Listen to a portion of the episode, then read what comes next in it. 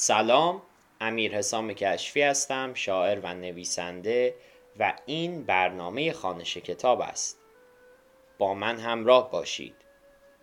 قسمت هفتم. خب در اپیزود گذشته یا قسمت قبل سبک شناسی توضیح داده شد و در قسمت های گذشته ما نگاهی اجمالی به مقوله فرهنگ داشتیم و پیش از اون به تاریخ ادبی ایران نگاهی داشتیم به صورت اجمالی و به چیستی ادبیات در قسمت اول اشاره کردیم. من و این برنامه تلاشمون این هستش که کمکی به چرخه آموزش داشته باشیم و بتونیم مطالب حجیم و سنگین رو برای مخاطب مختصر و مفید ارائه کنیم. این تنها یک نمونه هستش و مخاطب جدی قطعا لازم هستش پیگیر مفاهیم و مطالب ارائه شده در این برنامه یا چون این برنامه هایی باشه. خب نگاهی داریم و خواهیم انداخت به تقسیم بندی سبک ها و در ادامه به شعر می‌پردازیم. تقسیم بندی سبک ها از قدیم تفاوت میان شیوه های سخن توجه سخنسنجان را به خیش جلب کرده است. یونانیان قدیم که برای سخنوری اهمیت فراوان قایل بودند شیوه های سخنوری سیاسی، دادگاهی و رسمی را از یکدیگر متمایز ساختند. هر یک از این سبک ها موقعیت و شیوه خاص خیش را داشت. بعدها سبک را به سه نوع عالی، خوب و معمولی تقسیم کردند. از دیدگاه دیگر سبک به دو گونه سبک شخصی و سبک دوره‌ای تقسیم می شود. سبک شخصی سبک خاص هر فرد است و سبک دوره‌ای شیوه ای است که در یک دوره خاص رواج می‌یابد و اغلب افراد تابع آن هستند. مانند مد لباس در دوره های مختلف. متداولترین روش طبقه بندی و نامگذاری سبک ها بر پایه مقولات هفتگانه ای است که از نظریه ارسطو مایه می‌گیرد. به این ترتیب یک بر اساس نام آفریننده اثر. گاه قدرت تأثیر شاعر یا نویسنده بر دیگران بسیار زیاد است و سبک او مورد تقلید دیگران قرار می گیرد مانند سبک سعدی، خیام، شکسپیر یا بالزاک. دو نام سبک از دوره یا زمان آفرینش آن گرفته می شود. مانند سبک مشروطه سبک سلجوقی سامانی سبک قرون وسطا یا رونسانس باروک و به همین ترتیب دوره های مختلف. سه نام سبک را از موضوع سخن می گیرند. مانند سبک فلسفی حماسی حقوقی عرفانی یا عاشقانه. چهار نام سبک از محیط جغرافیایی گرفته می شود. مانند سبک خراسانی یا سبک آذربایجانی و به همین منوال در نقاط جغرافیایی مختلف. پنج نام سبک از نوع زبان بکار رفته در اثر اخص می شود مانند سبک آلمانی فرانسوی سبک گفتاری کهنگرا استعاری رمزی و بسیاران دیگر. شش. سبک را بر اساس نوع مخاطبان آن نامگذاری می کنند مانند سبک درباری روستایی آمیانه خودمانی یا کودکانه.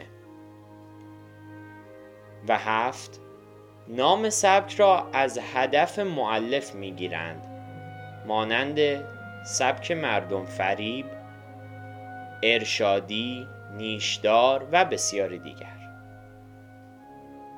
مباحث کلان دیگه هم هستش که من معتقدم اکنون باید ازش گذر کرد. به ناچار و اینکه مجال پرداخته به این مسائل در چنین برنامه ای که تایمی محدود زمانی محدود در واقع داره نیست. مانند تقابل سبک ها نقد ادبی عروض و قافیه و بسیاران دیگر که مستلزم یک مخاطب جدی هست.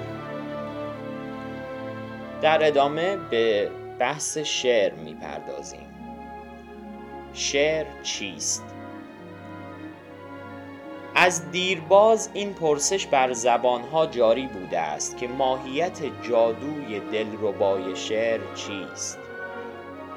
چیست این مشتی کلام زنده که چون جان در تمام پیکر تو میدود میجوشد و میجوشاند چیست این زرباهنگ آشنای قدیمی شناخت شعر قرنها آدمیان را به خیش مشغول داشته است. فیلسوفان و ادیبان های پیگیر در تعریف شعر به کار بستند و صدها و بلکه هزارها تعریف از شعر در فرهنگ ها و کتاب های جهان مستور و مندرج است. کهنترین تعریف شعر را نزد منطقیان میابیم که می‌گویند شعر کلامی خیال انگیز است. پس از ایشان ادیبان و عروزیان معتقدند که شعر کلام موزون قافیه دار است و متأخران به تلفیقی از دو تعریف منطقی و عروزی قایلند و شعر را کلام خیالانگیز موزون و قافیه دار می‌خوانند. علاوه بر این سه تعریف که در بسیاری از کتاب ها نقل شده تعاریف و توصیفات بسیاری در نوشته های شاعران و منتقدان میابیم که بسیار زیبا و دقیقند مانند شعر محصول بیتابی آدمی است. در لحظاتی که شعور نبوت بر او پرتو انداخته است. از مهدی اخوان سالس یا شعر رهایی است نجات است و آزادی. از احمد شاملو یا شعر گره خوردگی عاطفه و تخیل است که در زبانی آهنگین شکل گرفته است. از محمد رضا شفیعی کدکنی یا شعر یک قدرت است یک قدرت حسی و ادراکی که توسط آن معانی و صور گوناگون در بروز خود قوت پیدا می کنند از نیما یوشیج یا شعر موسیقی روحهای بزرگ و حساس است. از ولتر یا شعر یک نقاشی است. که زبان گویا دارد و یک زبان است که نقش می نگارد از مارمونتل یا شعر گزارشی از زیباترین و سعادت آمیزترین لحظات سعادتمندترین ذهن هاست. از شلی یا شعر سیلان خود به خود احساسات و بیان خیالانگیز آن است که بیشتر, بیشتر صورتی آهنگین دارد. از ورد از ورس یا شعر ترکیبی است از عواطف و احساسات و تخیلات و تصویرهای ذهنی با کلمات اوزان از پل والری. این سخنهای گویای آنند که شعر متعلق به قلمرو آگاهی های برتر و والاتر است و با شعور و احساس ژرف همراه و همریشه است. می توان در میان تعاریف متعدد شعر وجوه مشترکی پیدا کرد و آن وجوه مشترک عناصر شعر دانست. وجوهی که در اغلب تعریف ها به آن اشاراتی رفته است عبارتند از کلام بودن خیال انگیزی عاطفه و احساسی بودن یا وزن و موسیقی. شعر کلام است و کلام سخنی است جهتدار و محصول اندیشه و فعالیت ذهن که دارای معنی و مقصودی است. تخیل یکی از فعالیت های ذهن آدمی است که به وسیله آن شخص می تواند منطق واقعیت را در هم بریزد و دنیای تازه‌ای زیباتر و مؤثرتر از عالم واقع تصور کند. حتی قادر است امر محال را نیز در ذهن بیافریند. سه عاطفه نوعی همدلی و خیشاوندی روحی با دیگران است. کشف احساسات و آرزوها و اندیشه های مشابه در دیگران. برای آدمی لذت بخش است. مشارکت انسانها در غم و شادی یکدیگر محصول همین خصلت روحی است که با آن به آن در واقع عاطفه می‌گویند. یا وزن و موسیقی موسیقی هنر آرایش اسوات است. لذت از موسیقی امری فطری و درونی است و آدمی به طور غریزی با موسیقی معنوس و آشناست. وقتی اندیشه خوشایند با موسیقی همراه شود بزرگترین لذت را ایجاد می کند از تعریف عروض کوتاه سخن آنکه شعر سفری است از جاده زیبا به دنیای بیکران و ناشناخته روحهای بزرگ و به همین دلیل است که آن را در تمام ملل به قلمرو فراتر از شعور و آگاهی عادی و به قلمرو الهام و جادو و تلسم و پیشگویی و کاهنی مربوط می دانند.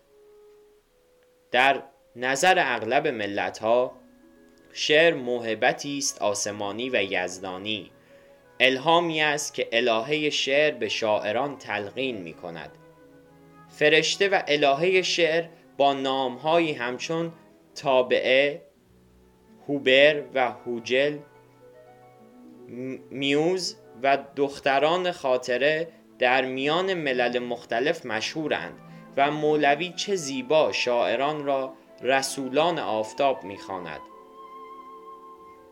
که قطراتی از دریای حقیقت و صدق ملکوتی به عالم انسانی ارمغان میآورند. چو رسول آفتابم به طریق ترجمانی به نهان از او بپرسم به شما جواب گویم. و زیباتر از خود شاعر چه کسی شعر را مد می‌گوید؟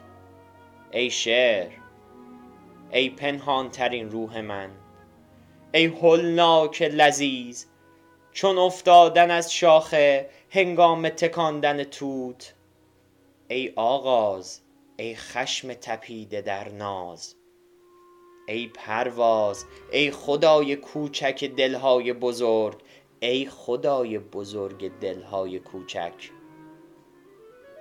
آه ای شعر.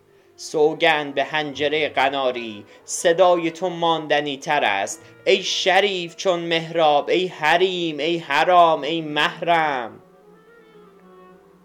ناگفتنی ها را با تو باید گفت. ناگفتنی ها را از تو باید شنید. ما در این بخش شعر فارسی را بر اساس شکل بیرونی قالب معرفی می کنیم البته نه همه قالب های شعر فارسی بلکه آنها که مشهورتر و متداولترند مانند قصیده، غزل، قطعه، ربایی، دو بیتی و مصنوی و شعر آزاد. پایان قسمت هفتم.